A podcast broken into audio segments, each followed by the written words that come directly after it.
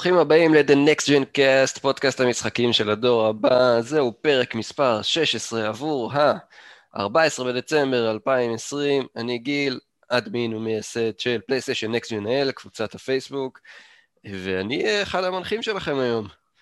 לצידי נמצא, כהרגלו בקודש, האיש היחיד בארץ שיש לו יותר פלטינום מגביעי כסף, ליאור ורדי. אני ממש לא בטוח שזה נכון, ואני גם לא חושב שזה נכון שיש לי יותר פלטינום מגביעי כסף. זה ממש, זה סוג של צ'אק נוריס כזה של גביעי הפלטינום. כן, אם כבר, אתה יודע, אגב, זה תעודת עניות, כן? אנשים שיש להם יותר פלטינום מאשר גביעי כסף, וכאלה שמשחקים רק משחקים שיש בהם גולדים וברונזים בלי גביעי כסף בדרך. יש, יש משחק כזה? יש דבר כזה? כן, יש כאלה.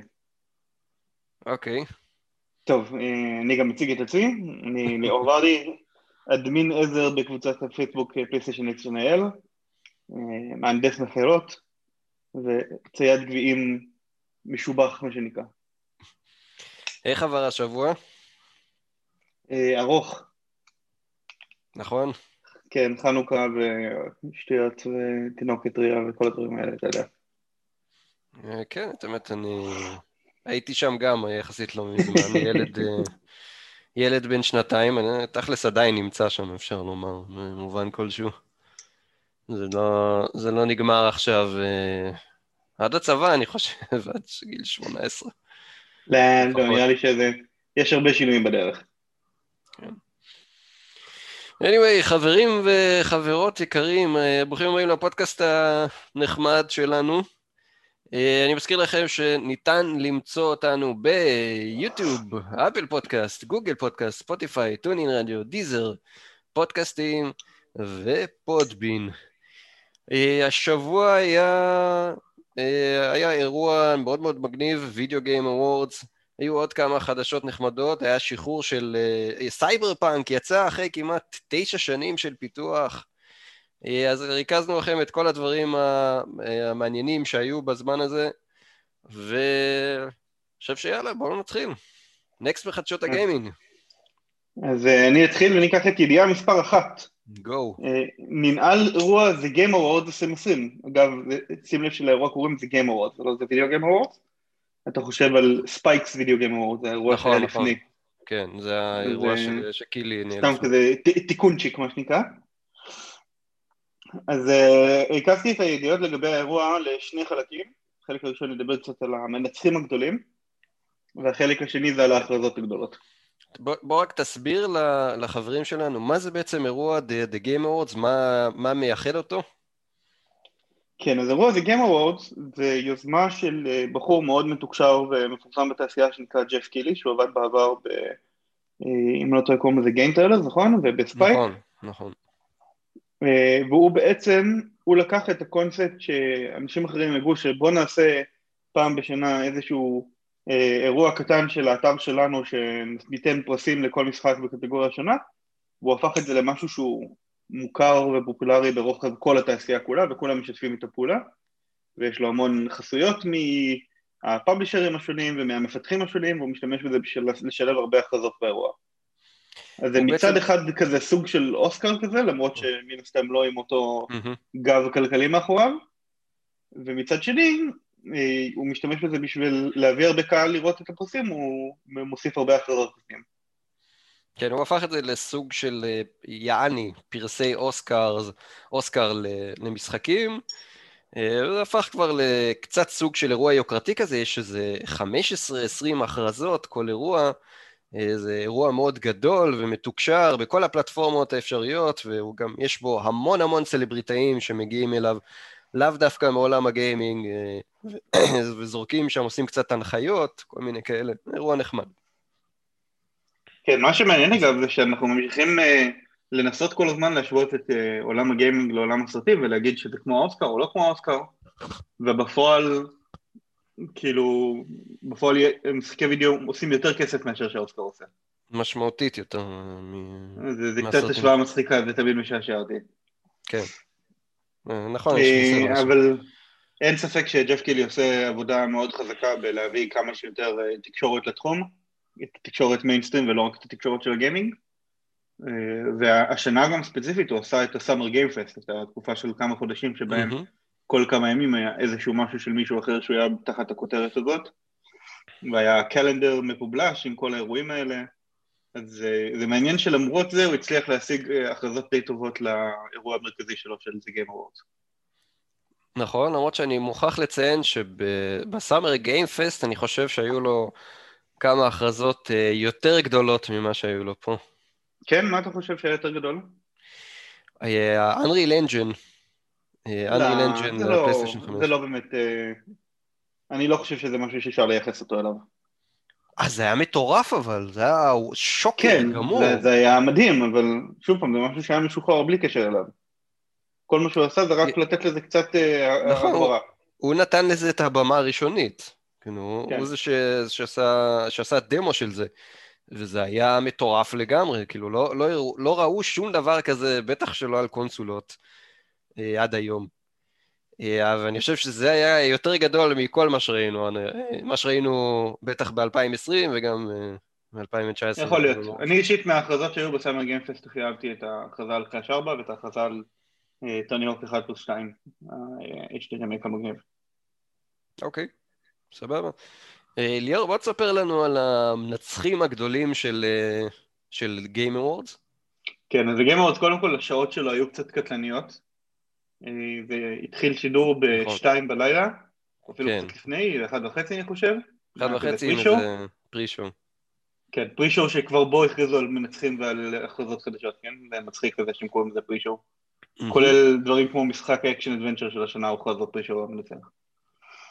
אה, אז היה pre-show ואז היה את הטקס עצמו, נמשך משהו כמו שלוש שעות כל הסיפור הזה. עד כדי כך שאני באמצע נאלצתי לפרוש למיטה ואתה המשכת בלעדיי נראה לי. אני את האמת, אבל לא שרדתי עד הסוף, הלכתי עשר דקות. לא שרדתי עד הסוף. זה היה קצת יותר כן. מדי. אה, אבל אה, השלמתי אחרי זה פערים. כן, כולנו. אז בכל מקרה, אה, המנצח הגדול של הערב הזה, אין ספק בכלל, זה The Last of Us Part 2. שזה לא כל כך מפתיע, כי בכל זאת קהילת עיתונאי גיימינג וכל רכבי העולם היללו אותו בלי הפסקה, אבל הוא לקח לא פחות משש פרסים שונים. לקח את משחק השנה, משחק אקשן הרפתקה הטוב ביותר, את עיצוב הקול הטוב ביותר, את הבימוי הטוב, הטוב ביותר, את הכתיבה הנרטיבית הטובה ביותר, ואת התמיכה בנגישות הטובה ביותר. אני קניתי אה, אותו... sorry שאני קוטע אותך, אני קניתי אותו עכשיו... כן, כתבת לי את זה שעמדתי להרים לך להנחתה, שאלתי גיל... אה, אוקיי, על זה, לא אמרתי כלום, לך על זה. אז גיל, אתה חושב ש-The Last of Us Part 2 באמת מגיע שש פרסים? אה, אני אגיד לך את האמת, אה, אני לא יודע, כי עוד לא יצא לי לשחק בו, אפילו שקניתי אותו, ניצל, ניצלתי את ה-Black Friday הזה בשביל לקנות אותו בחצי מחיר, אה, שזה מחיר ממש ממש טוב למשחק יחסית חדש כזה, שעולה 60 דולר, אבל קראתי עליו המון המון המון המון, וקראתי ביקורות, קראתי מלא דברים מה אנשים אומרים, וכאילו אנשים אה, עושים מזה הגביע הקדוש של כל המשחקים, כאילו שזה הבנצ'מרק שצריך לנצח אותו, זה כאילו... אה, הסיפור במיטבו, להביא סיפור לתוך אה, משחק וכאילו לעשות משחק שייכנס ללב של הבן, של הבן אדם, אין, אין עוד כאלה, כמו, כמו The Last of Us Part 2, שוב, לפי מה שאנשים אומרים, אני עוד לא יצא לי לשחק, אני מת להגיע לזה, אבל אני מחכה שיצא איזה שידרוג קל לכבוד הפלייסטיישן 5, איזה 60 FPS, איזה משהו כזה, ואז אני אוכל גם לחוות uh, דעה בעצמי. אבל על פניו עושה רושם שזה בהחלט מגיע אליו על פי דעות של אנשים אחרים. אז uh, אני, דעתי עליו קצת שונה, אני מאוד מאוד אהבתי את זה לאסובוס uh, הראשון, למרות שחשבתי שהוא overrated, זה כזה משחק של שמונה וחצי שכולם הפכו אותו להיות משחק של עשר, בלי שבאמת הגיע לו. אוי, אני בדיוק חושב ככה כמוך. ומבחינת uh, The Last of Us Part 2, uh, נחשפתי לכל הבלגן שהיה עם הספוילרים שלו, וקראתי שם כמה מהספוילרים, ואחרי זה גם דיברתי עם אנשים שאשכרה שיחקו במשחק ושאלתי אותם כמה ממה שהבנתי מהספוילרים הוא מדויק, ונלקחו שם כמה החלטות עלילתיות שהן פשוט מרגיזות ברמות מזעזעות, עד כדי כך שזה הוציא לי את החשק לשחק את המשחק, ואני החלטתי לקנות אותו בעתיד כשיהיה sale מאוד מאוד עמוק, או להשאיל מחבר כשיהיה גרסת PS5 ואז אשחק. בינתיים אני עוד לא שיחקתי אותו מהסיבה הזאת. שזה אולי קצת טיפשי, כי מבחינת gameplay ומבחינת גרפיקה אמור להיות מדהים, אבל פשוט ההחלטות העלילתיות שעשו שם בכתיבה שקראתי עליהן הן כל כך מסיעות, שזה פשוט הוציא לי את כל החשק לשחק. למה קראת את הספוילרים מלכתחילה? לא ננגג, נו, הייתי באמצע לראות אה, ממים באתר הומוריסטי ונחשפתי לזה. אה, אוקיי, בסדר. זה היה ברמה כזאת, כל האינטרנט דיבר על זה. אני קראתי אה, מרצון, מתוך סקרנות נערית שכזו, את חלק מהספוילרים. זה גם מעט אכזב אותי מה שקראתי שם, אבל אני בהחלט מוכן לתת לו את ה... הכבוד המגיע לו ולנסות לשחק. אמ, בטח משחק בקליבר הזה, ומה שהם עשו שם, מה שהם עשו שם בפנים, הכמות ההשקעה המטורפת שנוטי דוג הכניסו פנימה, אני חושב שאני חייב לנסות את זה, כל אחד חייב לנסות את זה. כן, אני אשחק אותו, ואני אחווה עליו דעה אמיתית אחרי שאני אשחק אותו, אבל אה, זה יקרה בזמן שלי, ברוגע שלי, ולא ב-60 דולר שהוא עלה כשהוא יצא. מעולה. איזה עוד טוב. אה, פרסים היה לנו ב-Game Awards?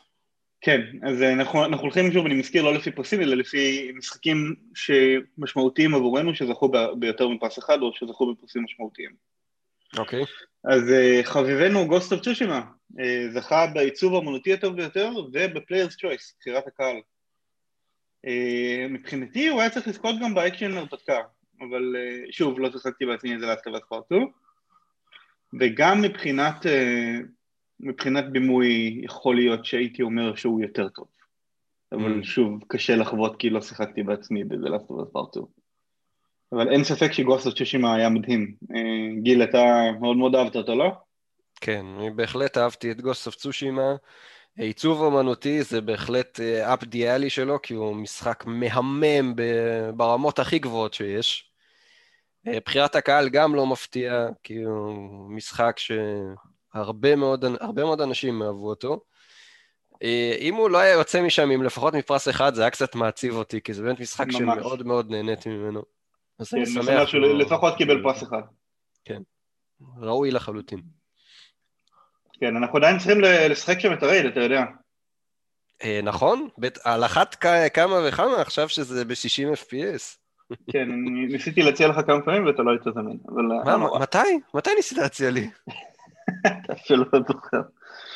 אוקיי, אז אה, נסגור אה, על מתישהו פעם הבאה, כאילו כן. אחרי התוכנית. סבבה. Final Fantasy 7 רימייק, שהוא אגב משחק השנה האישי שלי, זכה במשחק התפקידים הטוב ביותר ובפסקול המוזיקלי הטוב ביותר. וזה ממש ממש ממש בצדק, יש לו מוזיקה, בוא נגיד אולי הטובה ביותר ששמעתי במשחק וידאו אי פעם. הם לקחו פסקול שהוא כבר ככה היה מטורף באיכות שלו, רק כשהוא היה במה אה, שנקרא צלילים אה, דיגיטליים של ה-PS1, והם עשו לו אה, רימייק שהוא מפיל לסוטות, אין דרך אחרת להגיד את זה. כן? כן, ברמה שנגיד המוזיקה של הקרב בוס, שהייתה מנגינה אחת בפיינל פנטסי 7 המקורי, שממש ממש אהבתי אותה אגב, אבל לא משנה, היה אחת כזאת, הם עשו לה, אני חושב, לא פחות משש או שבע גרסאות שונות, שיש להם אורחים שונים ופייזים שונים שמשתנים בצורה אה, דינמית לפי מה שקורה במהלך הבוס, זה פשוט מטורף לגמרי. אני אה, חייב לשאול, איך המוזיקה בדימן סולס? טובה מאוד. כן? כן. אבל אה, לא, לא ברמה של פאנל פנטסי של באמת? וואו. כן. כאילו ראיתי קצת אה, מאחורי הקלעים שם, אה, מטריף. מבחינת האיכות הפקה זה כן ברמה, כן? אבל מבחינת, מבחינת ההלחנה זה לא ברמה. אוקיי, סבבה. כן, מעבר לזה, Fall Guys זכה ב-community support, בתמיכה בקהילה הטובה ביותר, שזה לא כזה מפתיע, כי הוא די נחמד, והוא קיבל הרבה עדכונים מאז שהוא יצא. Mortal Kombat 11 זכה במשחק המכות הטוב ביותר, לא מפתיע כי לא יצאו הרבה אחרים. ופרס מאוד מפתיע, No Man's Sky זכה במשחק המתמשך הטוב ביותר. זה כל כך מפתיע שאפילו ה... אה, איך קוראים לו? שון מרי, כן, הוא ממש ישב שם וכזה... היה מופתע בעצמו. דבילי על הפנים של כזה, מה, באמת? אחרי מה שהאינטרנט עשה לי, אני פה? אחרי מה שהאינטרנט עשה לו ומה שהוא עשה לאינטרנט, כן. כן, הוא עם. השקרים והסיפורי סיפורים שלו. סיפורי סבתות שהוא אכיל והלוקשים שהוא אכיל את כולנו. העולם כל כך גדול שאתם בחיים לא תפגשו אחד את השני, וגם אם כן, זה יהיה חוויה מדהימה. וזה הכל פרוצדורלי והכל אה, מג'ונרט במקום. זה כן, שקרן. זה היה משהו עצוי. טוב, היו... אה, אה, כן, היו... מה היו? היו הכרזות גדולות גם אה, ב- באירוע הזה, נכון ליאור? אה, אני חושב שכן, שברו שתיקה על כמה פרויקטים די גדולים. אה, מה למשל? והגדול מביניהם זה קבוצת האולפנים החדשה של מייקרוסופט, The Initiative, או שזה בעצם סוג של אולפן שהוא כזה mega all-star cast של אולפנים אחרים ושל כל מיני פליטי Naughty Dog ופליטי, אה, אה, איך קוראים להם, נו? האולפן של Halo, של Destiny. יש אה, פריט אה, 343 או... אה, לא, לא, הקודם, אה, Bungie. Bungie. כן. אז זה אולפן שכולל כל מיני פליטים של בנג'י ופליטים של Naughty Dog ודברים כאלה, שקוראים לו The Initiative, והוא כבר שנים עובד על משהו ואין לנו מושג על מה, וכולם חשבו שזה יהיה אה, איזשהו אה, franchise חדש לחלוטין, ובמקום זה זה משחק חדש בסדרת Perfect Dark. מה זה ה-Perfect Dark הזה? שמעתי שזה איזה משחק שכאילו שעשה, כאילו שהכניס, שהעלה את ה-3D shooters למפה, משהו כזה? קראתי כל אז מיני זה לא. בדיוק, Perfect Dark המקורי זה משחק שהיה על הנינטנדו 64 מחברת Rare, שחברת Rare עשתה לפניו את GoldenEye, James Bond GoldenEye, 007. אוקיי, ו-GoldenEye היה המשחק שהעלה את ה-console first person shooter על המפה. זה היה משחק שגם מבחינת ה-single player שלו וגם מבחינת ה-multiplayer שלו, של ה-4 player אה, death match על קונסולה עם נינטנדו 64, הוא היה משחק שממש ממש הכניס חזק את הנושא של אה, console FPS. ו-Perfect אוקיי. Dark היה סוג של המשך רוחני שלו רק בעולם sci-fi כזה ועם כל מיני אה, עלילה מעניינת, זה יצא בשנת 2000, כן? אה, אוקיי. ובעצם, קצת אחרי ש-Perfect Dark יצא, אה, עוד לפני שנעשו, לו איזשהו המשך, Rare נקנתה על ידי מייקרוסופט. אז אה, לא היה אף פעם המשך רשמי ל Perfect Dark של Rare. במקום זה, היה משחק שנקרא Perfect Dark Zero, שפותח על ידי חברה אחרת, אני רגע להיזכר בדיוק על ידי מי. שתי שניות בדיוק. אז Perfect Dark Zero יצא ל-X 360, אה, והוא גם כן, האמת שהוא גם כן פותח על ידי Rare, אבל כנראה לא על ידי אותו צוות. אה, ופרפקט דארק זירו נחשב גרוע, נחשב מאוד גרוע אפילו. עם אה, סביבות ה-80 באמת הקריטיק, אבל אה, מבחינת הקהל ניקודים הרבה יותר נמוכים מזה. אז אוקיי. זה עכשיו סוג של אה, החייאה של הסדרה הזאת אחרי 15 שנה שהייתה רדומה. אה, וקצת אה, מעניין שמייקרוסופט עולים בזה את כל התקוות שלהם, אבל נראה אם זה יצא להם נכון או לא. מהמם. אוקיי. אה, טוב, נחיה ונראה. כן, באירוע האלה יצא לנו לראות גם קצת, קצת מידע חדש על משחקים אקסקלוסיביים של פלייסטיישן. אחד מהם זה, אחד מהם בלבד, כן. כן, אחד מהם, או אחד והיחיד, יותר נכון. כן, מהמם. תודה על התיקון. אה, זה Returnal של Housemarque, שזה סטודיו שאני אישית מאוד מאוד אוהב, נראה לי גם אמרתי את זה כבר כמה פעמים עד היום. אה, הביא, הביא לנו את רסוגן, Dead Nation, Alienation, Stardust, אה, סטודיו אינדי עם, עם יכולות מאוד מאוד גבוהות, עם משחקים מאוד מאוד מעניינים. אז אה, הראו לנו, את, הראו לנו קצת קטעים מתוך ריטרנל, שזה משחק אה, רוגלייק כזה, של אה, מישהי אה, שמתרסקת עם חללית באיזה כוכב של אה, חייזרים, וכל פעם, אה, כל פעם שהיא מתה, אז העולם אה, נראה שונה לחלוטין, לפי מה שהבנתי. זה, זה הקונספט שם, נכון, ליאור? כן, זה גם מה שאני הבנתי, ונראה אגב שזה קורה בגלל איזושהי טכנולוגיה חייזרית שהיא מצאה, כשהיא ממש אחרי שהיא נכתב, והיא הצמידה אותה ליד שלה, או משהו כזה, לפחות זה מה שרואים בטריילר.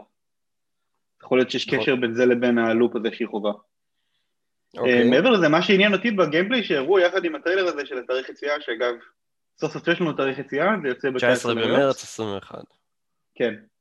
אה, הראו בטריילר gameplay הזה שיש לך dash מצד לצד מאוד אה, מהיר, ושיש לה סוג של jetpack שנותן לך double jump, או אולי אפילו hover. זה מאוד הזכיר לי את הסגנון של Housemarque במשחקים אחרים. נכון. אז כאילו למרות שהם הלכו לתלת מימד פתאום, ול third person, וליותר shooter י מאשר shmup י, וכן הם הביאו הרבה מה-DNA הקיים שלהם. כן, שזה אקשן over the top עם הרבה, איך הם קוראים לזה? voxels? כל מיני particle effect. כן, נראה לי שהיום זה כבר particle, זה לא voxels, voxels זה היה הקוביות המוזרות האלה שהיה לך ב Resogun. אה, אוקיי, נכון, נכון. אבל מה שפחות היה מרשים בטריילר הזה זה ה frame rate שלו, אתה שמת לב לזה גם כן? לא, לא כל כך שמתי לב דווקא. הוא הרגיש לי מאוד מקוטע. אה, גם בצביעות חוזרות ב-4K הוא נראה מקוטע ביוטיוב. אה, אני מקווה שזה לא מעיד שום דבר על הביצועים של המשחק, כי אם המשחק הזה יהיה לו ביצועים לא חלקים זה יפגע בו מאוד. אני סומך על החבר'ה שם, אני חושב שהם יודעים מה הם עושים. כן. אה, מה שכן, היא נלחמה שם בהרבה מפלצות כאלה שהן סוג של תמנוניות עם זרועות ארוכות וכאלה, וזה מאוד הזכיר לי בוסים מסוימים ב Resogun. אז קצת משתלב טוב עם ה-DNA שלהם. אוקיי, שנייה אחת נוגע למשחק הבא, אוי, לא רשמנו את השם שלו, איך קראו לזה? משהו פרוטוקול. קוראים לו Callisto Protocol. Callisto Protocol. המשחק הבא שהוכרז, זה משחק חדש מהיוצר של Dead Space, בחור בשם גלן סקופילד. והוא בעצם, EA לא נתנו לו, לפי מה שהבנתי, לא נתנו לו לעשות משחק המשך לטרילוגיה של Dead Space. Dead Space, זוכר, שזוכר, זה מגרש השדים של משחקי המחשב, לדעתי. זה אחד המשחקים הכי מפחידים שאי פעם יצאו בהיסטוריה של משחקי המחשב. ליאור, אתה שיחקת Dead Space? כן, שיחקתי Dead Space, שיחקתי Dead Space 1 ו-2. גם עשיתי פלטינום ב-Dead Space 1, אבל לא ב-2 כי יש שם גביע ש... הוא פשוט בלתי אפשרי. Uh, האמת שחשבתי שזה ההמשך האמיתי לרזנט איבל 4 שרזנט איבל 4 אף פעם לא קיבל. בקטע של הוא לקח את הז'אנר כמה צעדים קדימה, והוא היה מרשים ומדהים וכיפי בלי הפסקה, ממש אהבתי אותו. אני ממה שזכור לי, אה, הייתי, ישבתי ושיחקתי את המשחק הזה עם אה, תריסים מוגפים, חושך מוחלט, אה, אוזניות עם אה, בס עצבני, אה, ממש מול המסך, ב-PC, ולא יכולתי לשחק אותו יותר מרבע שעה כל פעם. בלתי אפשרי, הוא כל כך מלחיץ. או כאילו, אתה יוצא משם אחר כך, אתה כאילו מרגיש שמשהו יושב לך על הנשמה, מרוב שהמשחק הזה משפיע עליך. אז... אתה רוצה לשמוע משהו עוד יותר מלחיץ לגביו? נו. אתה יודע מה הגביע שהפריד ביני לבין פלטיניום ב-Dead Space 2? לא. אוקיי, ספר לי, כאילו כן. יש ל-Dead Space 2 difficulty setting מיוחד שנקרא Hardcore. שכשאתה משחק בו יש לך רק שלוש שמירות לאורך כל המשחק. וצריך לנצח אותו. fuck. כן. וזה ברמה של אם שמרת בפרק 5 ומתת בפרק 8, אתה חוזר לפרק 5. וואו, ממש... זה אכזרי כאילו, מאוד. אכזרי ברמות, וואו. כן. אז זה הגביע היחיד שלא השגתי במשחק הזה. ניסית אבל? ניסיתי, כן. ניסיתי שלוש ריצות אני חושב, ואז החלטתי שזה לא בשבילי. וואי וואי וואי. טוב. אי אפשר היה לשחק את זה על easy לפחות תוך כדי? לא, לא, זה difficulty setting שהוא מיוחד בשביל עצמו. הוא לא ברמה של הכי קשה, אבל הוא גם לא ברמה של easy, הוא איפשהו בין ה normal לבין ה hard. אוקיי. אה, תזכיר שוב את השם של זה, נו, אה, משהו פרוטוקול. זה Callisto Protocol. Callisto Protocol, כן. Callisto אה, זה ירח של צדק. ירח של צדק, שהוא ירח מת כזה או משהו. יש עליו כלא סגור, וכלא סגור סלאש רדוף עם כל מיני חייזרים וכאלה, וצריך להימלט ממנו. ליאור, אני לא יודע אם שמת לב, אבל ממש בעשר שניות הראשונות של הטריילר, רואים שם את אחד הקירות בתא הזה של, של הכלא, ורשום עליו איזה משהו. שמת לב מה רשום שם? לא, לא שמתי לב. אוקיי, אז אני אספר לך. רשום שם, I see was here. אוקיי. מי זה IC? לא יודע. אייזיק קלארק? אה, הבנתי אותך. מעניין. אז זה נחמד, שזה הגיבור של Dead Space, ואפילו שזה כאילו בטח, אני לא יודע מה מצב הזכויות שם, אבל uh, אם הוא יחזור איכשהו לשם זה יהיה מגניב ורמות. טוב, לא, לא נראה לי, אבל uh, זה חמוד, קונספט חמוד. מאה אחוז. ליאור, מה ההכרזה הבאה שלנו? אז ההכרזה הבאה שלנו זה משחק ששמעתי עליו רבות, אבל עוד לא שיחקתי בו בעצמי, אה, למרות שאני שוקל את זה, וזה של Disco Elysium, משחק אינדי ש... שהוא סוג של strategy RPG, אם אני זוכר נכון. הוא מגיע ל-PS4 ול-PS5 סוף סוף, באביב 2021, ובגרסה משודרגת עם כל מיני תוספות לתוכן, נקראת Director's Cut.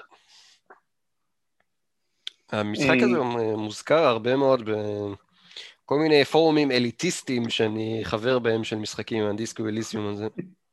פורומים אליטיסטיים זה שם קוד ל... איך קוראים לזה? לריסטר? לא, לאו דווקא. ב... יש uh, uh, קבוצה מאוד מאוד איכותית דווקא, uh, משחקי וידאו, דיונים בפייסבוק. הם מאוד אוהבים אותו שם.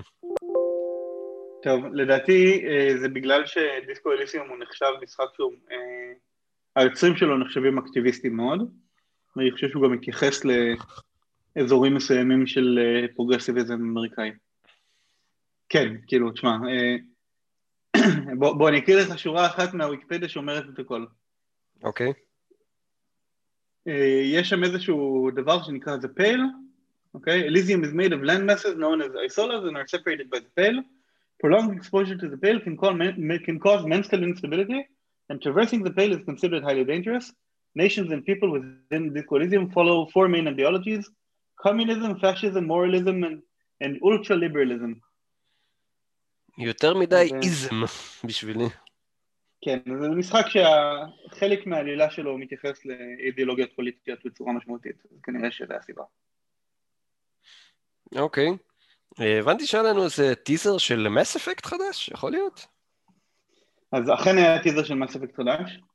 אה, אני אכזב אותך טיפה ואני אגיד שקצת לא טרחתי לצפות בטיזר, כי בכל זאת מס אפקט אה, לא ממש כוס התה שלי.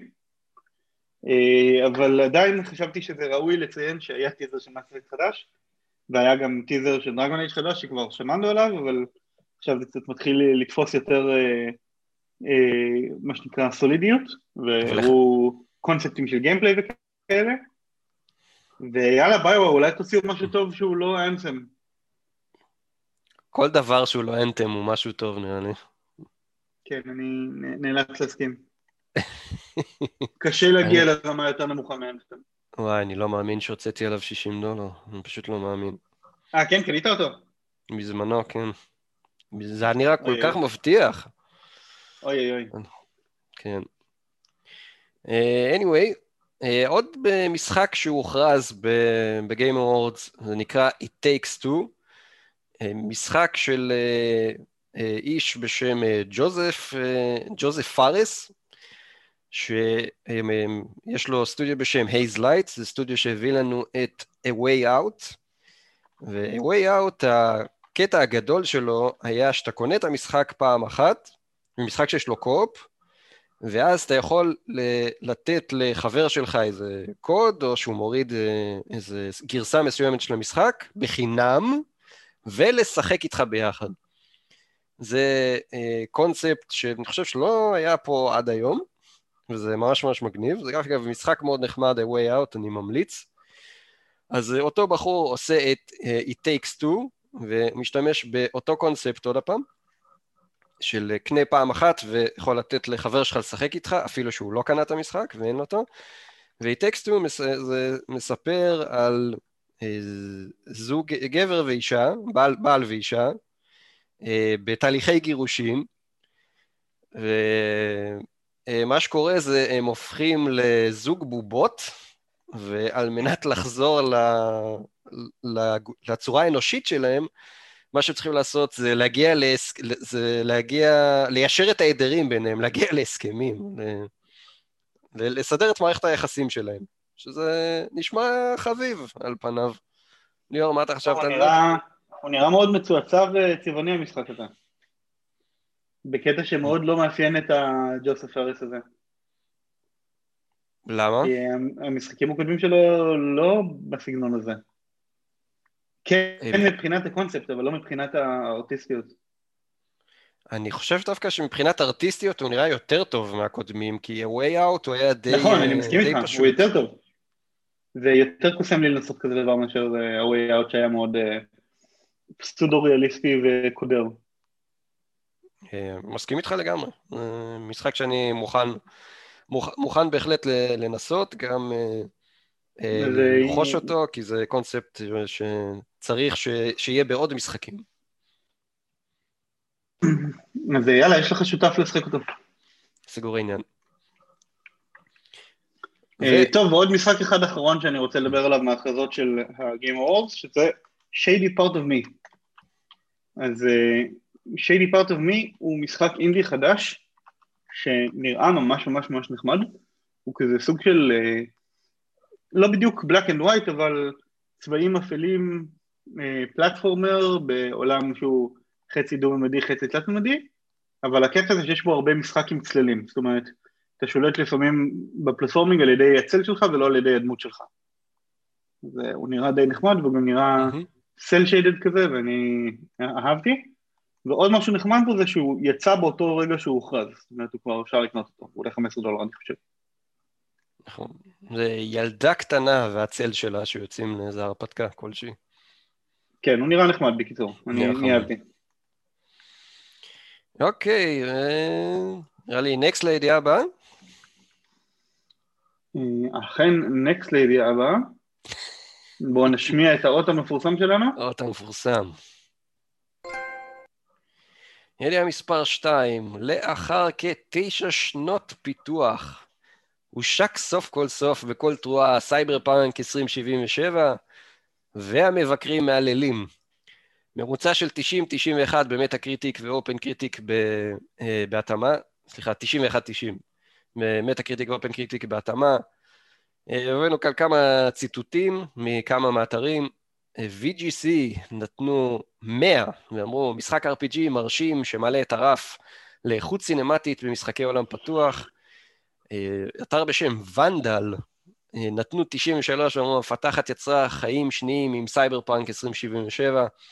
Game Informer נתנו 90 ואמרו, סייבר פאנק 2077 הוא אפל ומטריד, אך רוב התוכן שלו מרתק ועמוק כמו שום משחק RPG אחר.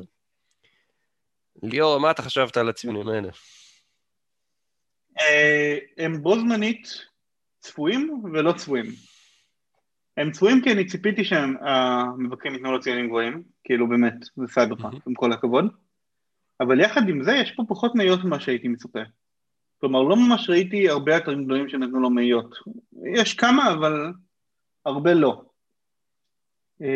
וזה אומר שאולי למרות כל הציפיות היה איזושהי מידה מסוימת קטנה של אי התאמה בין מה שהמבקרים ציפו למה שהם קיבלו? יכול להיות. אבל נראה לי שיותר מעניין מהסיפור של המבקרים פה, קודם כל תגיד לי רגע לפני שאנחנו עוברים לסיפור אחר, מה, מה אתה חושב על סייבר פאנק? הוא מדבר אליך? אתה מתכוון לשחק בו? קנית אותו? אני...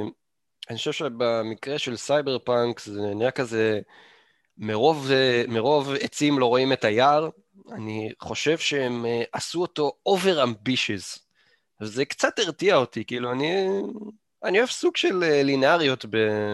כאילו שיש לי קצת לינאריות במשחקים. זה פשוט יותר, זה נראה כאילו זה משחק, לא יודע, לא נגמר כזה, אני לא... אני לא בטוח כמה אני אוהב לשחק במשחקים כאלה. אני, רוצה, אני רוצה לדעת איפה הסוף ולכוון לשם. אז מבחינתי דווקא זה לא מה שמפריע לי שם, למרות שאני מבין מאיפה אתה מגיע. יותר מפריע לי העובדה שפשוט התמה הזאת של סייבר פאנק פחות מדברת אליי. אוקיי, עולם סייבר פאנק. אני לא יודע אם אתה מכיר, אבל סייבר פאנק כמו סטימפאנק, כמו לבקפטיאן, כמו יש כל מיני... לא pirate, יש איזשהו, יש כמה תמות כאלה מפורסמות שהן קלישאות שאנשים כל פעם בונים סביבם, וזה אחת מהן שפחות מדברת אליי.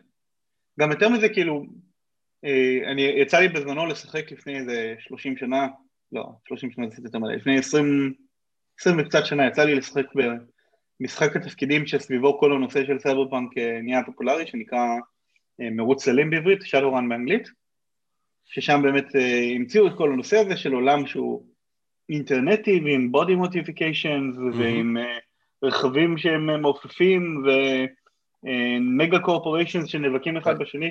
אתה יודע איזה משחק אני נזכר עכשיו? איזה? סינדיקייט, אתה מכיר?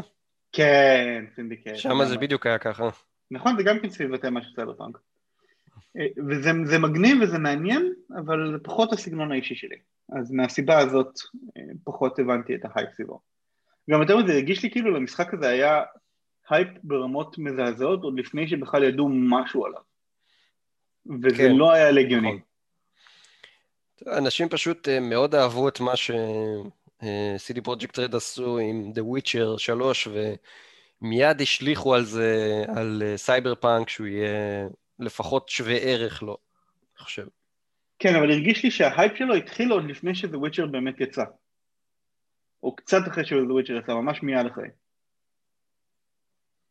לא יודע, היה משהו מעניין עם המשחק הזה. בכל מקרה, כשהוא יהיה במבצע טוב ויהיה לי אשכרה ב backlog שהוא קצת יותר פנוי, אני אשקול אותו. אוקיי, okay. אני חושב שכדאי לשקול אותו בכללי, בייחוד לאחר הידיעה הבאה. כן, אז אה, בואו באמת נדבר על הידיעה הבאה. ידיעה מספר 3, לאחר תשע שנות פיתוח הושק סוף, סוף, סוף כל סוף סייבר פאנק 2077 והאוהדים זועמים. אה, ממוצע של 68 למשתמשים ב Metacritic, גרסת פלייסטיישן 4 ואקסבוקס 1 אה, עמוסות לעייפה בבאגים, שוברי gameplay, AI לא עובד, אין ספור תלונות על מערכת spawn שממקמת את היריבים ממש ממש לידך ואז פשוט הורגת אותך בשניות. אה, פיזיקת נהיגה שבורה לחלוטין, וקצב פריימים שמגיע לעיתים גם למספרים חד ספרתיים, שזה בלתי שחיק בעליל. וזה עוד לפני שדיברנו על הרזולוציה שלעיתים יורדת מתחת ל-HD. אגב, תן לי לתקן אותך, כן? כן.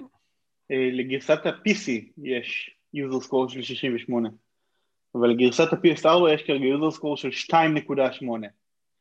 זה ה-68 מה שרשמתי? או זה היה כאילו כן. של רק של ה-PC? וואו. רק של ה-PC, כן. גרסת ה-PS4 ב Metacritic יש לה כרגע user score של 2.8 מתוך 5,700 דירוגים. וואלה, חידשת לי, לא ידעתי שיש להם אפילו user score ל... ואין לה עדיין Metacritic score ל-PS4 ב Metacritic. במקום זה יש רק שתי ביקורות, ביקורת אחת של 60 וביקורת אחת של 35. אז אה, יש לי הרגשה שצריך לעשות הבדלה מאוד גדולה בין גרסאות הקונסולה לבין גרסת ה-PC כשמדברים על סייבר פאנק 2077. למרות שגם 68 אה, זה לא כזה בשמיים. כן, אבל אני אומר כשאתה מסתכל על אה, ביקורת, ביקורת מאתר גיימינג, גיימר הירוס שנתנה לו 60, וביקורת אחרת מאתר ז'ו-וידאו.קום שנתנה לו 35, זה קצת עצוב. אה, כן, בהחלט. יש גם רגע הרבה אפסים שם שנתנו מהם. אה, כן, לא, אני דיברתי עכשיו דווקא על האתרים. על האתרים, כן, אוקיי, נכון. כן. אז OpenCritic ו Metacritic, OpenCritic משטח בין הפלטפורמות, וב Metacritic הפלטפורמה העיקרית שיש עליה ביקורות בכלל זה ה-PC, אבל לדעתי צריך מאוד לקחת בחשבון את הנושא של ה-PS4, והסיבה שהביקורות האלה כל כך נמוכות זה שגרסת ה-PS4, במיוחד על החומרה שהיא לא Pro, היא שבורה לחלוטין ממה שהבנתי. נכון. כן, זה, זה בדיוק מה שדיברתי עליו. האמת שהיא כל כך שבורה שאפילו עשינו על זה ידיעה נוספת, נכון גיל? כן. אה, אה, אה, אוקיי, נכון. זה מתקשר ישירות למה שאמרת, ידיעה הבאה, ידיעה מספר 4. אם רכשתם דיגיטלית את סייבר פאנק 2077 לפלייסטיישן 4 ולא בא לכם עליו כי הוא פשוט שבור ברמות, אז כנראה שתוכלו לקבל החזר כספי ישירות מסוני. וזה כמובן בתנאי שקניתם דיגיטלית, חשוב להדגיש. יש הרבה מאוד אה, דיווחים ברדיט על אה, משתמשים שפנו לסוני בעקבות, ה... אה, בעקבות היציאה של המשחק וזה שהוא עובד גרוע מאוד, וביקשו מהם החזר כספי, וקיבלו. כן, שזה מאוד מפתיע, כי כן. הנוהל הרגיל שלהם זה שברגע שהורדת את המשחק ועשית בו שימוש אפילו פעם אחת, כי הרי יש להם tracking של זה אם שיחקת או לא שיחקת, לא צריך אפילו לעשות ש... שימוש, מספיק שהורדת, זה מבחינתם לא, יש, יש משחקים שאם אתה מוריד ואתה מגלה שזה לא עובד כי טעית ב region או משהו כזה, אתה יכול לדבר עם ה support ולקבל החזר. אבל אם הורדת והפעלת את המשחק, אין לך סיכוי לקבל החזר ברגיל, ופה הם עברו על הכלל הזה וכן נותנים החזר. אז זה מראה עד כמה, עד כמה המשחק שבור על ה-PS4. ואגב, משהו שפחות מדברים עליו, ולדעתי הוא גם כן חשוב, זה שה-PS4 זה לא הקונסולה החלשה ביותר בדור הקודם. יש לנו את ה-Xbox One הרגילה, וגם עליה סייבר פאנק 2077 יצא, נכון? נכון, בוודאי. אז איך הוא מתפקד עליה עם ה-1.2 teraflop שלה? הוא שבור ברמות אחרות עם אה, רזולוציה מתחת ל-HD, אני חושב שבפלייסטיישן כן, בפלייסטיישן 4 ממה ש Digital Foundry הראו זה בין 720, אה, בין HD לבין sub full HD, ושם זה יורד מתחת ל-HD. זה איום ונורא, לדעתי. כן, זה מזעזע ממש. אה, אז לשמחתנו לפחות, יש איזושהי תמיכה מינימליסטית בדור הבא בתצורת זה שגרסת הפרו וגרסת ה-1X אה, בדור הבא היא עובדת על 60 פרמים, אבל היא עדיין נראית הרבה הרבה הרבה פחות טוב ממה שהמשחק נראה ל-PC, כי הוא לא באמת נבנה עבור החומרה הזאת, הוא נבנה עבור חומרה של PC. חצי נחמה רק אה, כדאי להזכיר, בפלייסטיישן 5 וב Xbox Series X אמנם נצפו עדיין אה, ים של אה, באגים, המשחק מבוגבג ברמות, אבל הוא לא שבור כמו, כמו בפלייסטיישן 4 ובאקסבוקס. כן, אבל יהיה מעניין לראות האם הקהל יסכים לסלוח להם על זה שהם עשו, שהם שחררו משחק בתצורה כזאת. טוב, נראה לי שזה די מסכם את זה. Next. נראה לי שכן. ידיעה מספר 5, המשחקים Spider-Man Remastered ו Spider-Man Miles Morales מקבלים מצב גרפי שלישי של 60 FPS ו ray tracing. זה מגיע בעקבות אה, בקשות הולכות ונשנות ובעצם הפגזה של חשבון הטוויטר של, אה, אה, של, איך קוראים להם? Insomniac? של Insomniac Games. יצא לי, אה, אני בכלל בשבוע האחרון הוצאתי אה, platinum ב Miles Morales, ואחר כך המשכתי אה, קצת לשחק ב Spider-Man Remastered. כשעשיתי את הפלטינום עדיין לא יצא הפאץ' הזה שהוסיף את התוספת של 60 FPS ו ray tracing, אבל כן יצא לי לבדוק אותו ב Spider-Man Remastered, ותשמעו, זה פשוט מגניב ברמות.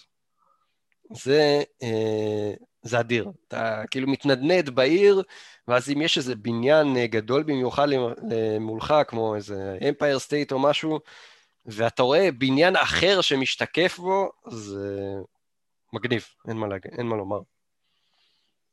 כן, זה מיותר לציין שה mode הזה הוא הכי אידיאלי למי שיש לו טלוויזיית full אה, HD ולא טלוויזיית 4K, וזה בעצם אנשים שביקשו אותו, כי אז אמרו, חבר'ה, גם ככה אין לנו רזולוציה יותר גבוהה מ full HD, אז אם אתם יכולים לעשות לנו 60 FPS עם ray tracing על full HD, למה לא? ו Insomniac אמרו, המ, אתם יודעים מה, באמת למה לא? ונתנו להם. כן, אה, בעיניי זה אה, מרשים מאוד, וכל הכבוד ל Insomniac שהם עשו את זה. וכשאני אה, אשחק, כשאני אגיע לשחק את Spider-Man Miles Morales ואת Remastered, כנראה שזה ה mode שאני אשחק בו. מעולה. פשוט כדי גם, גם לחוות את ה-60 FPS וגם לחוות את ה ray tracing בו זמנית. לא אכפת לי להקריב קצת רזולוציה, הרזולוציה זה לא הדבר הכי מעניין אותי. כן, המשחק הזה, יותר מהכל הוא מרוויח מה-60 FPS, כמובן. Next. Next לידיעה הבאה. אז ידיעה מספר 6, פרסונה 5 Strikers, משחק ה musou של פרסונה 5, הוכרז למערב. אז אה, למי שלא יודע, Persona אה, 5 זה אחד ממשחקי התפקידים הטובים ביותר של הדור הקודם, אה, של חברת Atlus, שנקנתה לפני כמה שנים על ידי Sega, אז זה פובלש על ידי סגה. Uh, באופן מצחיק הוא גם היה משחק PS3, כי הוא פותח רוב הזמן על ה-PS3 וממש לקראת הסוף הוא עבר ל-PS4, אז ביפן הוא גם יצא ל-PS3. אבל קצת אחרי שהוא יצא, משהו כמו שנתיים אחרי או שנה אחרי, הוכרז שיהיה המשך לסיפור שלו בדמות שני משחקים צדדיים כאלה, ספינופים. אחד זה היה משחק ריקודים בשם פרסונה 5 Dancing All Night, שהוא היה די נחמד, ואחד זה משחק סגנון Warriors, סגנון Warriors או ז'אנר ה musou זה לפעמים נקרא, שבו יש לך גלים של מאות ואלפי אויבים להילחם בהם ואתה הורג אותם מאוד מאוד בקלות, אה, בתוך מפה גדולה שאתה צריך אה, לעשות בה מטרות מסוימות.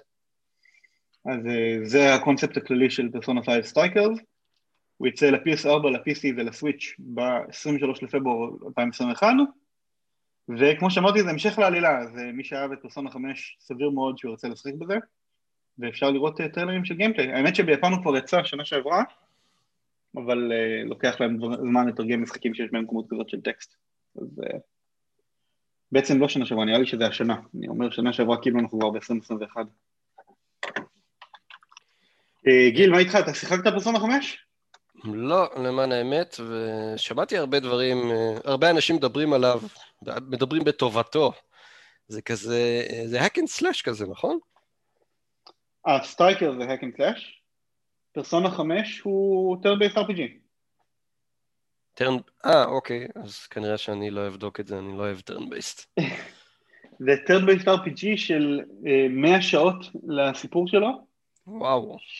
שהעלילה המרכזית שלו זה שאתה משחק חבורה של תלמידי תיכון שקיבלו את הכוח להשתמש באפליקציה בטלפון בשביל אה, לעבור לממד מקביל, שבו המנטליות של אה, אנשים אה, שיש להם אה, אישיות חזקה יוצרת כל מיני כאלה ארמונות עם שדים שחיים בתוכם, וכדי לפתור בעיות שונות בעולם האמיתי, אותה חבורה של תלמידי תיכון, הגיבורים, הם מתחפשים להיות שודדים שנקראים The Phantom Thieves, שודדי הפנטום, והם נכנסים לעולם המקביל ופולשים לארמונות האלה וגונבים את האוצר מתוכם. וזה הכל בתורות. זה הכל בתורות, כן. כמה חבל. בתורות, אבל הוא מאוד מאוד מאוד מהיר. אה, הוא גם אחד המשחקים עם ה-UI והגיימפליי הכי סטייליסטים שראיתי אי פעם בערך. אוקיי, מעניין. למה סחור לי שזה... אה, אני, חושב שאני התבלבלתי עם Bayonetta. Bayonetta זה היה hack and slash, יכול להיות שהתבלבלתי עם Bayonetta, Bayonetta זה אכן hack and slash. Bayonetta הוא בסגנון של Devil May Cry. אוקיי, כן. זה, המשחק שדמיינתי בראש משום מה. אה, בסדר, בסדר גמור. אה, אתה אומר לא בשבילך משחק בתורות? לא, אני, אני חושב שהזכרתי את זה כבר פעם אחת, יש לי אה, אלרגיה לזה עוד מלפני משהו כמו 30 שנה, שאחי היה לוקח לי כל הזמן את המחשב ומשחק Civilization, שזה כמובן משחק תורות, אני הייתי קורא לזה סיביל החרא. אז אני כנראה נדבק מאז, ואני פשוט לא, לא מתחבר למשחקים כאלה. מתורות למעט משחק אחד, שזה וורמס כמובן. זהו. טוב, וורמס זה לא, לא בדיוק RPG בתורות, אבל... אה, כן, לא, לא RPG לך... בתורות, אבל זה משחק תורות, כן. כן. טוב, בוא נעבור לידיעה הבאה, ברשותך. אז ידיעה מספר 7, הדולסנס, שאלת ה-PS5, מקבל שדרוג לתמיכה שלו בסטים. אז עד עכשיו בסטים, ב-PC אפשר היה לחבר את הדולסנס עם כבל או עם בלוטוס ולשחק בו כשלט צד ג' גנרי יחסית, שאין לו הרבה מאוד יכולות מיוחדות, אבל עכשיו יש קצת אה, דרייברים רשמיים, והם כוללים יכולת להשתמש בתאורה, ב touchpad, ברטט שלו, אבל כנראה לא עם מלוא השליטה הגרניולרית של ה haptic feedback, ואפילו ב motion controls. אז אה, גיל, האם אתה מתכוון להפוך את ה DualSense לשלט הראשי שלך כשאתה משחק ב-PC? אה, זה תלוי בתמיכה שתהיה בו. ממה שזכור לי משימוש עם הדיול שוק 4 במשחקים בסטים, אז לא, בכולה, לא כולם היו מפעילים את, ה-vibration אה, שלו, את, ה, את הרמבל. ונראה לי שזה יהיה פה בדיוק אותו דבר, אלא אם כן זה משחק שכבר יצא לפלייסטיישן או משהו כזה, והוא כבר, והוא כבר יודע להשתמש בשלט, אז יש מצב שאני עדיין לא, שאני לא אעשה איתו כלום. ודרך אגב, אני רציתי לשאול אותך, מה אתה חושב, האם יוציאו אה, האם יוציאו אה, דרייברים בהמשך הדרך אולי, שעושים שימוש בכל היכולות של השלט, עם ה adaptive triggers, haptics, הכל. אה, לדעתי כן, ולדעתי זה יקרה כאשר PlayStation Now יתחיל תמיכה במשחקי PS5. אני חושב שזה יצא כחבילה של תמיכה ב-PC, PlayStation Now למשחקי PS5. כי אני לא יודע אם אתה יודע, אבל כיום PlayStation Now אפשר לרכוש גם אם אין לך בכלל פלייסטיישן. יודע, יודע בכלל. ומי שרוכש את זה אם אין לו בכלל פלייסטיישן, הוא יכול בעצם להזרים משחקי PS4 כולל אקסקלוסיביים שלא קיימים ב-PC ישירות אל ה-PC שלו. אה, אתה יודע... אה, אני חושב שהם יעשו משהו דומה עם ה-PS5, זה פשוט ייקח קצת זמן עד שהם ימצאו את הווירטואליזציה הנכונה. אתה יודע, אני הרי, יצא לי לשחק המון בתקופה האחרונה עם ה-remote play, וב remote play, אה, למיטב זיכרוני, הכל עובד, ה adaptive triggers, הזה, הזה, הזה. כן, לא נראה לי שאתה צודק, אני די בטוח שאתה טועה. אתה יודע מה, נבדוק את זה שוב. אני זוכר שכאילו שיש vibration והכל, האם ה adaptive triggers עובדים? אני, אני בטוח במאה אחוז שאתה טועה, אין סיכוי. אין סיכוי? אין סיכוי. אנחנו נבדוק את זה לפרק הבא. זה תמיד זה מעניין. אתה יודע. אה, סבבה, אבל בינתיים בזמן שאנחנו מחכים לבדיקה הזאת של הפרק הבא, בואו נעשה next לידיעה הבאה. Go for it. ונדבר על ידיעה מספר 8, אה, Project Athia, Project Athia, המשחק ש Square Enix הכריזו אה, אי שם ב showcase המשחקים של ה-Future of Gaming ביוני של פלייסטיישן, הוא הולך להיות אקסקלוסיבי ל-24 חודשים ב-PS5. אז המידע הזה מגיע מקליפ חדש שסוני שחררה של mm-hmm. משחקי PS5 אה, שעומדים לצאת או שיצאו כבר עכשיו, ואחד המשחקים שמופיעים שם ב Project Athia, ויש כזה כיתוב בקטן שרשום שהוא אקסקלוסיבי ל-24 חודשים. אבל, כוכבית אחת על, הדבר, על הכוכבית הזאת, זה שזה הכוונה זה לאקסקלוסיביות בקונסולות, כי ל-PC הוא יוצא במקביל ל-PS5. זה לא כזה מפתיע, לדעתי. אתה זוכר מתי, מתי, יצא, מתי הייתה הפעם האחרונה שיצא אה, משחק לפלייסטיישן מסטודיו שהוא לא בבעלות סוני, שנשאר אקסקלוסיבי של סוני? שנשאר אקסקלוסיבי for good לנצח? כן. פרסונה 5. פרסונה 5? כן. זה לא מגיע גם ל-PC? עליו, לא? זה, כן, לא. זה לא מגיע גם ל-PC או משהו? לא, זה לא. הפרסונה 5 Strikers, ה spin-off מגיע ל-PC. פרסונה 5 המקורי הוא אקסקלוסיבי. ומי האולפן המפתח? אטלוס. כן. אוקיי. חוץ ממנו היה עוד כן. מישהו? אה, כן, אתה זוכר את אה, ניאו של חברת טקמו אה, קורי? נכון. של הסטודיו של נינג'ה גיידן, טים נינג'ה? נכון, הוא גם... אקסקלוסיבי ל-PS4 ול-PS5? לא יצא לשום קונסולה. יצא ל-PC באיחור גדול, אבל אה, לא יצא לקונסולה. אהה. בסדר, הוא יצא ל-PC באיחור גדול. ניאו 2 עוד לא יצא ל-PC. לדוגמה. אוקיי. אה, בטח יצא. מה שאני אומר זה קורה מדי פעם. בעיקר האמת זה קורה עם משחקים יפנים, באופן לא כל כך מפתיע, כי ביפן אקסבוקס כמעט ולא קיים, והסוויץ' הוא חלש משמעותית מבחינה טכנולוגית מה-PS4 ומה-PS5. מאה אחוז. אה, אוקיי, נראה לי שזה מסיים את next uh, בחדשות הגיימינג, לא? Uh, נראה לי שכן. אוקיי. next על המסך שלנו, משחקים של ליאור ואני שיחקנו במהלך השבוע האחרון. אני אתחיל, אני שיחקתי Spider-Man Miles Morales, עשיתי בו פלטינום, והיה לי די כיף סך הכל. זה... ספיידרמן, מה, מה, עוד, צר... מה עוד צריך בחיים? ילד בן 17 שהוא ספיידרמן. אותה מכניקה אחד לאחד כמו המשחק הקודם, עם, אה, עם השוני הגדול הוא של אה, Miles, יש את היכולות ה venom שלו, שזה יכולות שהן יותר לשליטה בקהל כזה, crowd control, אם אתה עומד מול חמישה-שישה אנשים, וזה יקרה הרבה מאוד במהלך המשחק, אז אתה יכול פשוט אה, לחשמל את כולם, ואז להרביץ להם על הדרך. את המשחק אני סיימתי בערך בתוך תשע שעות, שזה פחות או יותר הזמן על הדיפיקולטי הכי גבוה שהיה, שזה הספקטקולר. אה, ואחר כך המשכתי ל-New Game Plus, תוך כדי שאני אה, עושה פלטינום, ואם לא, אה, הייתי שם נתקע על איזה משהו ברוב, כאילו, בורותי. יש שם איזה קטע שצריך לסיים את כל, ה, את כל ה crimes, את כל, ה, את כל הפשעים בעיר, ולעשות עם כל הבונוס... אני זוכר את זה מהספיידרמן המקורי. כן. אה, חייבים עם ה bonus objective זה פעם? כן, למיטב, כן, נכון, כי הייתי צריך לחזור לעשות את ה bonus objective, היה חסר לי את זה, כן, בהחלט, כן, לסיים אותם עם ה bonus objective. במשחק המקורי לא היית צריך את הבונוס אובג'קטיב. כן, אז פה צריך, אבל הם לא, לא כאלה קשים.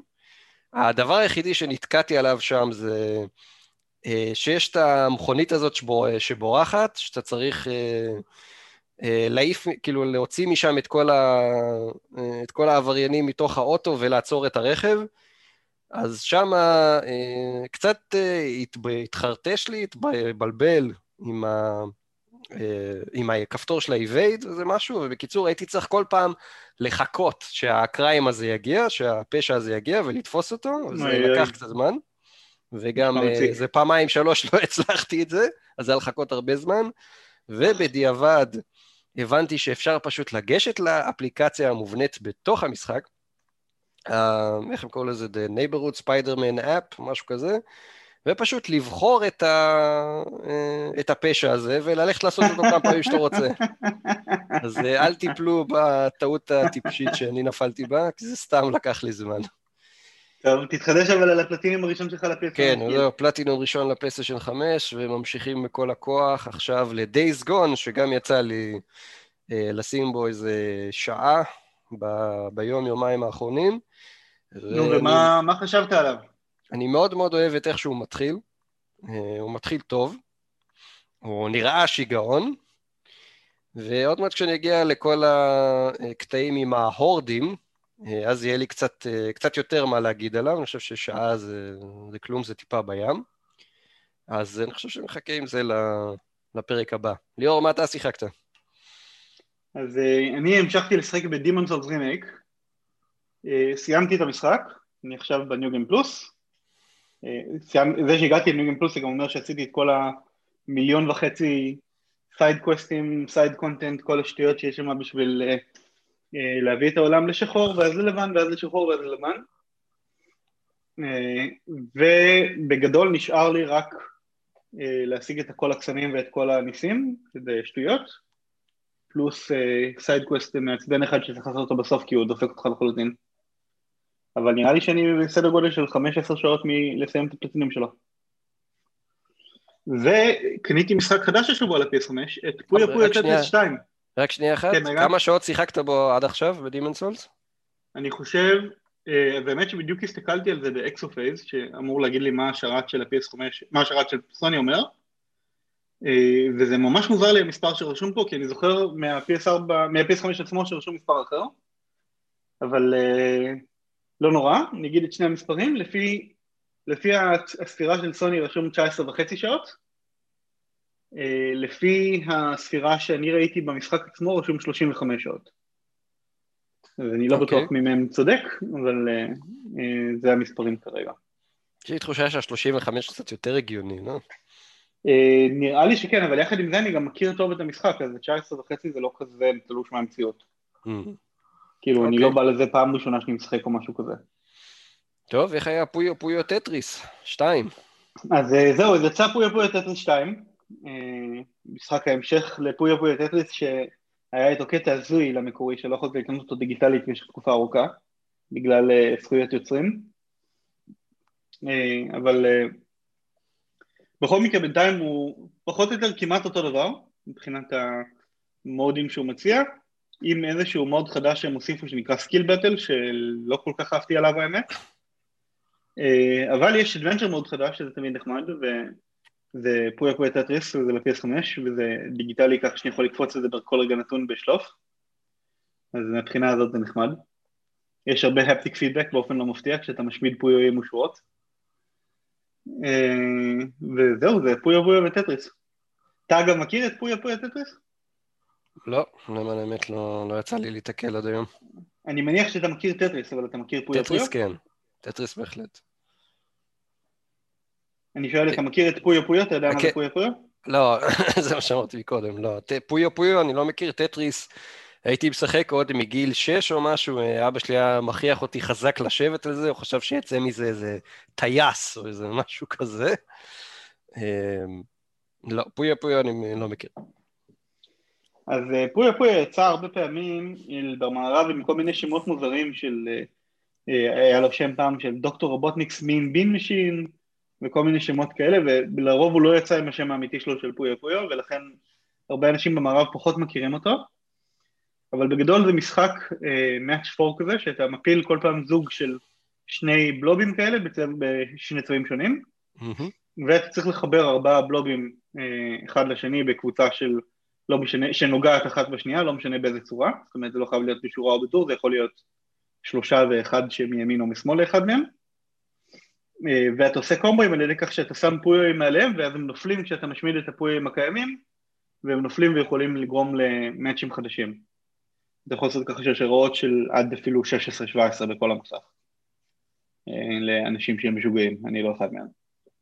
ואז הטריק ב-Puyo Puyo טטריס זה שבעצם שילבו את Puyo Puyo עם טטריס, ויש מצבי משחק שבהם אתה יכול נגיד לעשות versus ששחקן אחד משחק טטריס ושחקן אחד משחק Puyo Puyo, או אתה יכול לעשות, אה, יש מצב שנקרא swap, שבאמצע המשחק זה פתאום מחליף לך בין לוח של טטריס ללוח של Puyo Puyo, ויש מצב שנקרא פיוז'ן, שאתה משחק טטריס ו-Puyo Puyo בתוך אותו לוח, ואז הטטריסים דוחפים את הפויואים כלפי מעלה, אה, ויש שם כל מיני כאלה טכניקות מיוחדות של איך לעשות אה, יותר מארבע שורות במקביל ככה. נשמע חתיכת טטריס. כן, זה משחק ממש מגניב, אני מאוד אוהב אותו. מגניב. next על המסך של, שלכם, אה, משחקים שמצאנו בזילה זול, ב-PlayStation Network, בחנות הפלייסטיישן האמריקאית. ליאור, איזה דילים מצאת לנו? אז uh, הדיל הראשון הוא לא בדיוק דיל, אלא יותר תזכורת לגבי משהו שדיברנו עליו שבוע שעבר, וזה Red Dead Online. Uh, ה-online mode של Red Dead Redemption 2 הוא עכשיו זמין לרכישה כ-standalone game, והוא עולה 5 דולר. אז uh, כל מי שמעוניין ב... uh, לשחק חבורות של קאבויים ולראות אחד בשני, אבל לא כל כך רוצה משחק single player מדהים של 80 שעות ולשלם 60 דולר, יש לכם עכשיו הזדמנות לקפוץ על Red Dead Online כ-standalone לפני שהוא עולה מהמחיר היכרות של 5 דולר למחיר אה, רציף של 20 דולר. אז אוקיי. אה, זה הדיל הראשון שבחרתי. הדיל השני שבחרתי זה אה, דיל שהוא גם ל-PS4 וגם ל-PS5 וזה Assassin's Creed bundle. עוד אין ממש מבצעים על Assassin's Creed Valhalla ל-PS5 אבל יש סוג של אה, סודו מבצע, שזה מבצע דמה וזה ה-bundle הזה של Assassin's Creed Valhalla, פלוס Assassin's Creed Odyssey, פלוס Assassin's Creed Origins, שלושתם ביחד ב-80 דולר. שזה... עכשיו, 80 שלושת דולר לא מחיר המוסקטרים. זול. כן, זה שלושת המשחקים של העידן החדש של אסאסן קריד, מה שנקרא, מאז ששינו את הגיימפליי בצורה דרסטית, והפכו אותו להיות יותר RPG מאשר uh, התגנבויות.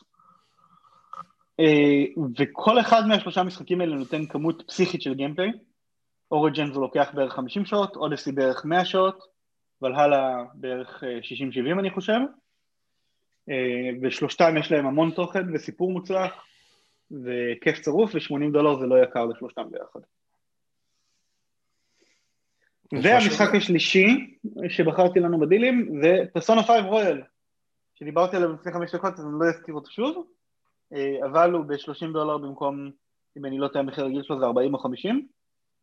אה, שימו לב ש-Persona 5 הרגיל זמין בחינם ב-PlayStation Plus Collection למי שיש לו PS5, אבל, אה, ואגב גיל אני מציע לך לנצל את זה יום אחד ולנסות אותו בכל זאת, אוקיי. אה, אבל פרסונה 5 Royal זה בעצם גרסה שיצאה של ה-Persona 5 הרגיל שהיא מוסיפה אה, סמסטר שלם של תוכן בסוף המשחק שזה עוד משהו כמו 20 שעות עם עוד dungeon מרכזי. אבל בנוסף לזה היא גם מוסיפה המון המון uh, quality of life והמון שיפורים לאורך כל המשחק שזה עבור משחק שגם ככה היה מלוטש ברמות מזעזעות. uh, זה אמור להיות ממש ממש מוצלח ואפילו קניתי פיזית גרסת סטילבוק של פרסונה 5 רויאל בשביל לשחק אותו מחדש למרות שעשיתי שני ריצות בשביל הפלטינים של הפרסונה 5 המקורי אז uh, כן אני משוגע אוקיי. גיל, מה אה, אתה בחרת לנו? כן, אז מה שאני בחרתי זה Devil May Cry HD Collection ב-15 דולר לפלייסטיישן 4, שלושת משחקי ה-Hack and Slash, כנראה, כן, כנראה, הכי טובים בהיסטוריה. אה, ב... כן, אפילו שתיים? שמעתי ששתיים הוא סוג של כבשה שחורה. אני לא כל כך יודע אה, להתווכח על זה, אני יודע שרק נהניתי מאוד מכולם, שהם פסיכיים ברמות אחרות, כל אחד מהם הוא כאילו עולם, עולם ומלואו, וצריך איזה שתי שלטים spare לפחות, אה, לכל אחד. אז שלושה משחקים ב-15 דולר ב-hack and slash בין הרמות הכי גבוהות שאי פעם היו בעולם משחקי הוידאו, עם boost ברזולוציה וב-frame rate אה, אה, לפלייסטיישן 4. אני חושב שזה no brainer בכלל למי שאוהב את אה, סוג המשחקים הזה של ה-hack and slash. מיד אחריו, The Evil Within 2, 15 דולר בפלייסטיישן 4, משחק אימה ש... מנקודת מבט גוף שלישי, סלאש הרפתקאות, על אה, בלש, יוצא אה, לחקור על היעלמות הבת שלו ומגיע לאיזה אולם, עולם רוחות ושדים אה, מאוד מאוד קודר ואפל ועשוי מאוד מאוד מאוד טוב. כל, לכל, נו, מה הז'אנר הזה? לכל, לכל שחקני Resident Evil למיניהם. מה זה? Survival Horror זה נקרא ז'אנר. Survival Horror, נכון. שחקני Resident אה, Evil למיניהם, אין לכם שום סיבה לא לקחת את המשחק הזה, Evil Within 2, הוא משחק מצוין. אה, וזהו. אני אגב שמעתי עליו שהוא אחד מהמשחקים שידועים לשמצה בזה שב-PS4 Pro יש לו frame rate לא נעול שהוא לא מאוד יציב, וה-PS5 ייצב אותו לחלוטין, נכון? יכול להיות. ניתמת את זה, אני לא יודע. ייתכן מאוד. טוב, בסדר.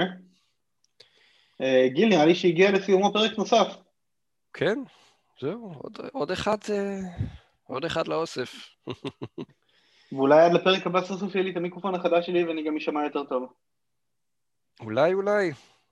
אה, נתפלל לאלוהי האמזון. אלוהי האמזון, אה? ודואר ישראל. אה, בעצם רגע, לא, דרך מי זה מגיע? כן, כן, דואר, נראה לי דואר ישראל. כן. אוקיי. אז חברים יקרים, תודה רבה שהייתם איתנו. אה, עוד יותר תודה רבה אם שרדתם והקשבתם לנו עד עכשיו. אם יש לכם שאלות, טענות, דברים שהייתם רוצים, שהייתם אה, מעוניינים שנדבר עליהם במהלך התוכנית עצמה, אה, אנחנו כמובן נשמח לכל פידבק אפשרי. ועד הפעם הבאה, תהיו אנשים טובים. ותמשיכו לשחק. יאללה ביי.